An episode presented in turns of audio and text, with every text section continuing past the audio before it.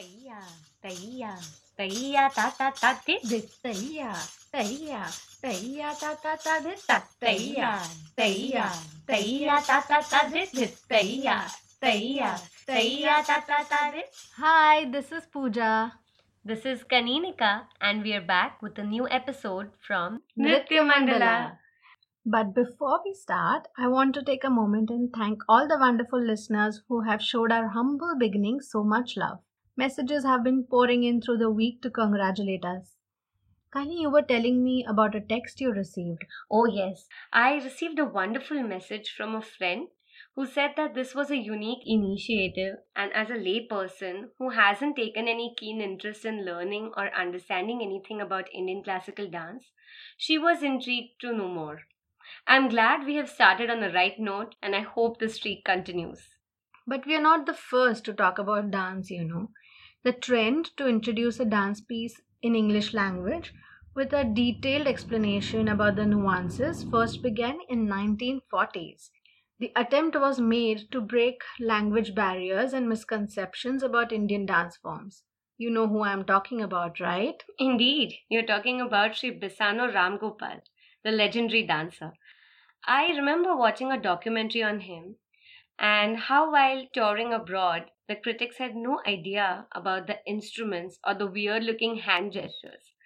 And you know what? Since we are here to inform people, let's use the right terminology Hastamudra, translated as hand gestures. So, Sri Ram Gopal started demonstrating the Hastamudras. He introduced the dance pieces and the instruments that were being used at that time. He spoke about the narrative before the performance so that audiences could connect, understand, and savor the performance. Which, of course, now is the most common prevalent format in contemporary times. I was reminded of him while uh, flipping through this coffee table book on Nijinsky, the prodigious ballet dancer. Um, Sri Ram Gopal was hailed as India's answer to Nijinsky, but what fascinated me most was how he underwent extensive training in various Indian classical dance forms. He trained in Kathakali from Guru Kunju Kurup at Kalamandalam, Kerala. He and legendary dancer Mrinalini Sarabhai took lessons in Bharatnatyam under legendary Nattuvanar Minakshi Sundaram Pillai. And he even studied Kathak from Guru Sohan Lal of Jaipur Gharana. So he took elements from each of these dance forms and created a beautiful amalgamation which became extremely popular in the West as Oriental dance.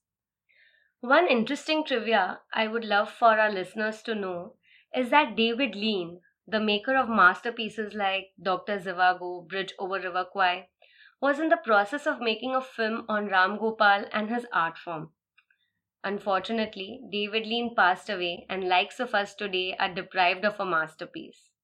Hmm. I've also heard that uh, Ram Gopal's father was disapproving of his choice of vocation because in those times dancing was not considered a respectable career choice. It was often equated with Nautch girls or Devdasis who were looked down upon. Kani, I think we need a separate podcast on Devdasis. Yes, yes, I agree. We definitely need one at some point. So back to Ram Gopal. He was one of the first people to introduce Indian dance to West in 1930s. So taking a cue from him, I would like to introduce various forms of Indian dance. There is a basic distinction between folk dance and classical dance. India has 29 states and 7 union territories. Each of these represents a rich, vibrant, and distinct culture through its folk dances or social dance forms, which have evolved over centuries as an expression of daily work and rituals of rural communities. These are performed for every possible occasion to celebrate arrival of season, a good yield, weddings, birth of a child, festivals, which are so many. The costumes are colorful, music is produced using indigenous instruments. These dances are not really taught, but are rather imbibed through community. But these days, there are a lot of places that are teaching these folk dances thanks to rapidly changing societal structures. With a typically contemporary mainstream dancing gaining center stage, our local arts and culture need to be rebranded to be cherished and preserved. Apart from folk dances, of course, there are various classical dance styles. Sangeet Natak Academy, which is the National Academy for Performing Arts in India, recognizes eight traditional dances as Indian classical dances. To begin with, there is Bharatnatyam, which has its roots in Tamil Nadu, Kuchipudi, which has its origin in Andhra Pradesh, Kathakali and Mohiniyattam, both from Kerala. All these dance forms are from the southern part of India. Then there is Kathak from North India, especially places like Lucknow and Jaipur. Yet another dance form is Odissi, which is from Orissa in the east. And two dance forms are from the northeast Satriya from Assam and Manipuri from Manipur. All of these forms find their roots in Natya Shastra, a Sanskrit text with 6,000 verses. And yet, each of these classical dances have a distinct set of elements, style, and costumes. Let's take costumes for instance. Kathakali dancers typically wear elaborately painted masks and headgears.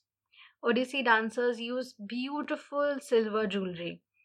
Mohiniyattam costumes are generally white with gold borders, with dancers wearing side buns.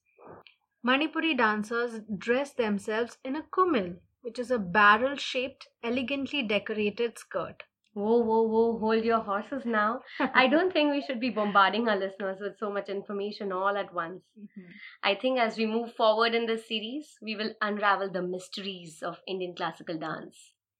On that high note, I want to conclude today's podcast, but I think we only got started. Please keep the support game strong. Pour in your feedback, comments, suggestions, and show us some love by sharing our podcast. Kani and me are signing off. नमस्ते। तरिकिट तुम तरिकिट